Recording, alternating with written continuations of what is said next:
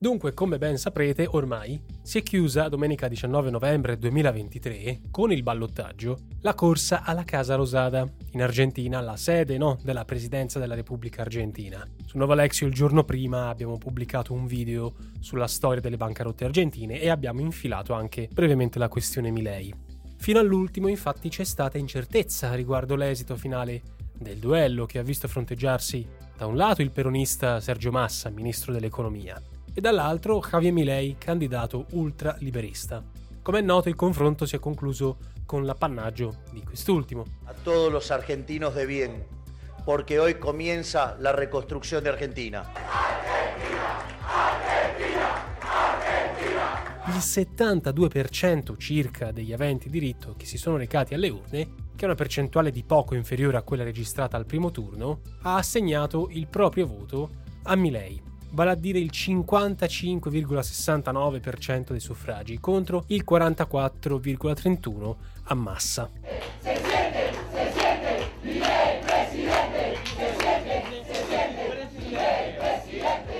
Javier Milei ha ottenuto complessivamente più voti di qualsiasi altro candidato presidenziale dal 1983, parlando sempre però del secondo turno, con un importante successo nelle regioni dell'interno. Un ulteriore importante sostegno per la vittoria di colui che si è definito anarcocapitalista è arrivato dagli elettori più giovani, che hanno visto in Milei un'opportunità di cambiamento radicale, in quanto candidato che si opporrebbe dichiaratamente al tra virgolette sistema. Darà fin alla casta politica parasitaria chorra e inutile che une este paese. Molti analisti ritengono che sia stato determinante il voto degli indecisi, diversi dei quali avrebbero optato per lui per diverse ragioni, non escluso il voto di protesta. Invece è difficile dire se Massa possa essere stato penalizzato da una sua recente uscita in occasione di un incontro a Buenos Aires con degli imprenditori, quando aveva definito inquietanti le previsioni economiche riferite ai primi mesi del suo eventuale mandato. Milei, che comunque assumerà ufficialmente l'incarico il prossimo 10 dicembre, aveva eh, invece preferito un bagno di folla nella città di Cordova, tra i primi dieci centri urbani per importanza. E c'è da dire che un altro elemento che potrebbe aver remato contro il candidato governativo Massa è il fatto che ci sono stati clamori suscitati dall'annuncio di diverse indagini per corruzione e altri illeciti a carico di politici, magistrati, leader sociali, imprenditori, Infatti la situazione economica e sociale in Argentina è molto critica. Si tratta dell'ennesimo capitolo di una storia contraddistinta da nove default, ne abbiamo parlato nel video, e in questo momento l'Argentina vive una autentica catastrofe economica, sociale, con un'inflazione stimata su valori superiori al 140% e con un debito pubblico che è sui 419 miliardi di dollari. Del tutto comprensibile che molti lettori abbiano imputato questi dati eh, assieme alla crescente disoccupazione e alla povertà, alle precedenti amministrazioni, compresa pure quella in carica, della quale Massa era espressione. Hoy somos la fuerza más votada porque somos la verdadera oposición. Somos los únicos que queremos un verdadero cambio. E il popolo ha preferito un radicale cambio di rotta. La nuova amministrazione, tra l'altro, dovrà riprendere in mano le trattative con il Fondo Monetario, nei confronti del quale l'Argentina ha un debito mastodontico di 44 miliardi di dollari. Consapevole del clima di grande sfiducia della popolazione nei confronti della classe dirigente, Milei ha assunto una posizione plateale e assieme molto folcloristica nei confronti di quella che lui definisce la casta peronista. Perché l'unico cambio verdadero somos nosotros, perché un'Argentina distinta es imposible con los mismos de siempre. La sua ricetta per risolvere la crisi argentina contempla privatizzazioni dell'industria di Stato e dei servizi pubblici, compresi energia, trasporti e comunicazioni, la chiusura della banca centrale e la dollarizzazione dell'economia, abbandonando così il peso, e poi Milei ha annunciato l'intenzione di bloccare l'ingresso dell'Argentina nei BRICS, prevista questa a partire dal prossimo 1 gennaio 2024. Infatti Milei propone di, e qui citiamo quello che dice, lavorare fianco a fianco con tutte le nazioni del mondo libero per contribuire a costruire un mondo migliore, il che potrebbe essere letto come l'intendimento di rompere i legami con la Cina, che comunque lo ricordiamo è destinataria dell'8,6% delle esportazioni dell'Argentina, oltre che il secondo acquirente dei prodotti argentini nel mondo e con importanti rapporti finanziari con Buenos Aires. Al contempo, Milei dice di voler assumere come potenza di riferimento gli Stati Uniti e Israele. E quindi nella campagna, nel corso della campagna elettorale, Milei ha promesso di seguire la decisione di Trump, vale a dire spostare a Gerusalemme l'ambasciata eh, argentina presso lo Stato israeliano, con il quale esistono relazioni storiche, anche perché l'Argentina ospita la maggiore comunità ebraica del continente latinoamericano. Mis aliados son Estados Unidos e Israel. Israel lo considero tan aliado que he dicho que voy a mudar la embajada desde Tel Aviv a Jerusalén. Está claro, ¿no? Como señales muy claras. Es lo che hizo Trump. Por ejemplo. Lo, lo che quiso hacer Trump. Non è un caso se la sua elezione è stata vista con favore da molti media israeliani. Tra le prime reazioni al risultato elettorale dell'Argentina noi dovremmo guardare anche a quelle dei molti paesi dell'America Latina, del Sud America per lo più, perché è appunto il vicinato più importante. Se il presidente colombiano, da un lato, Gustavo Petro, definisce triste questa ennesima vittoria del neoliberismo, Luis Inácio Lula da Silva, tornato quest'anno alla guida del Brasile, come ben saprete, che lo ricordiamo il Brasile è il maggior acquirente invece dell'export argentino, ha detto di rispettare l'esito del voto, ma non ha mai menzionato Milei. Di relazioni ispirate al rispetto e alla collaborazione parla invece Luis Arce, che è il presidente della Bolivia.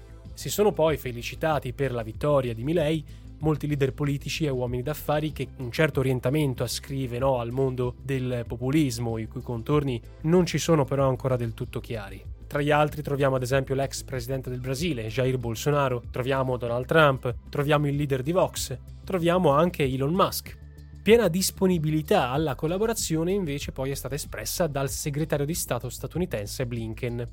Chiaramente non mancano i detrattori della vittoria di Milei, a cominciare da quella significativa parte dell'elettorato che non gli ha voluto concedere fiducia. Me he comunicado con Javier Milei para felicitarlo y para desearle suerte porque es el presidente que la mayoría de los argentinos eligió para los próximos cuatro años. Preoccupati per la sua linea ultraliberista sono soprattutto i circa 4 argentini su 10 che vivono in condizioni di estrema povertà e che dipendono, bene o male, dal welfare pubblico per le prime necessità e per i beni di largo consumo. Si tratta di quelle parti di stato sociale sulle quali pende la minaccia dei tagli che sono stati annunciati da Milei, favorevole anche alla liberalizzazione della vendita di droghe eh, e delle armi da fuoco. Gracias al equipo que viene trabajando hace dos años y para lograr el milagro de tener un presidente liberal libertario. Muchas gracias. Lo stesso Milei ha detto di voler cancellare diversi ministeri all'interno della nazione argentina. Bueno, lo primero que tenemos que entender es que el Estado no es la solución, el Estado es el problema.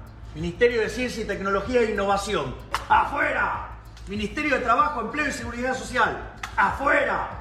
Ministerio de Educación, adoctrinamiento, afuera. Critiche e riserve arrivano anche dal mondo accademico, come quelle di Carlos Gervasoni, che insegna scienze politiche all'Università Torquato di Tella di Buenos Aires, il quale ricorda che Milei sarà debole nel congresso e sicuramente non sarà in grado di attuare molte delle sue idee, visto che c'è l'assenza di una maggioranza politica a lui favorevole. Miriam Bregman, che è stata avversaria di Milei alle presidenziali, ha espresso sull'ormai ex Twitter, cioè X, il suo pensiero riguardo il vincitore delle elezioni, il quale, e citiamo, usando la demagogia ha vinto il voto popolare, contrapponendosi ad un governo dove i ricchi si sono arricchiti a discapito di lavoratori e lavoratrici. E la stessa Bregman ha ricordato che il neopresidente si troverà a operare senza governatori locali né maggioranza parlamentare, con ampi settori sociali contrari alle sue proposte. In effetti, nella logica di quella che in Italia venne battezzata con riferimento alle amministrazioni comunali anatra zoppa, Milei nel congresso non potrà disporre che di pochi seggi, cioè 38 deputati su 257 alla Camera, appena addirittura 7 su 72 al Senato, che lo ricordiamo invece a maggioranza peronista. Stesso discorso vale per i governatori delle province, nessuno dei quali è del suo partito, e quindi risulta evidente che il neopresidente Milei dovrà trovare dei compromessi per far approvare i suoi progetti, forse a cominciare proprio da quei progetti antiperonisti sui quali lui si è scagliato durante la campagna elettorale. Nel frattempo però comunque circolano i primi nomi del nuovo gabinetto, anche se mancherebbero all'appello alcune caselle importanti come economia e sicurezza. Per la verità non sembra che comunque queste obiezioni, queste critiche eh, preoccupino più di tanto Milei che, dal canto suo, ha già avvertito che non tollererà conflittualità riguardo al nuovo corso economico, che seguirà il proprio percorso in tempi, secondo lui, molto rapidi e che, nonostante tutto, sì, la situazione, dice, è drammatica, non c'è spazio per la gradualità, per le mezze misure e quindi bisogna fare molto veloce. Ora, come dicevamo, nella ricetta di Milei ci sono liberalizzazioni, privatizzazioni, taglio a ministeri e dazi all'importazione, ma soprattutto per contrastare l'inflazione galoppante, Milei prevede la dollarizzazione dell'economia argentina, vale a dire sostituire il peso, che è la moneta corrente, con la valuta statunitense, quale unica moneta avente corso legale. Va ricordato che esperimenti simili e altrettanto fallimentari furono tentati anni fa in Ecuador, ma anche nella stessa Argentina. ¿Te toca ser presidente? ¿Estás en condiciones de dolarizar la economía? Absolutamente sí. Hoy es factible dolarizar. A 3.20 vos podrías ya dolarizar. ¿Dolarizar es que fuéramos un cajero y sacaríamos dólares del cajero? Exactamente. Empezaríamos a hacer transacciones en dólares, por ejemplo. Se da una parte il processo di dollarizzazione potrebbe dare sicuramente più stabilità alla questione inflazionistica, dall'altro c'è chi critica la scelta e vi spiego anche perché. Secondo i critici della eh, dollarizzazione dell'economia argentina, operare una simile scelta significherebbe perdere un'arma abbastanza potente per rispondere a una serie di criticità e squilibri economici. Non avere la propria moneta implicherebbe il non poter fare ricorso alla svalutazione, altro strumento prezioso per agevolare e rendere più competitive le relazioni commerciali con le altre nazioni. Per non parlare del pericolo che un tasso di cambio fisso troppo elevato a fronte di spinte deflazionistiche possa avere ripercussioni eh, abbastanza negative sulle dinamiche dei prezzi interni. Argomenti questi che però vengono smentiti da chi chiaramente è a favore della dollarizzazione. Dollarizzazione o meno sicuramente ciò che ha favorito l'ascesa, almeno la vittoria politica di Milei in questo momento storico dell'Argentina è da un lato le, la situazione economica perché è de- veramente disastrosa e dall'altro la situazione sociale che è ai limiti del collasso. La sua permanenza di quattro anni alla Casa Rosada non sarà una strada in discesa. E come spesso avviene in politica, molti saranno i compromessi che al di là dell'eccentricità pubblica del personaggio saranno richiesti e saranno inevitabili.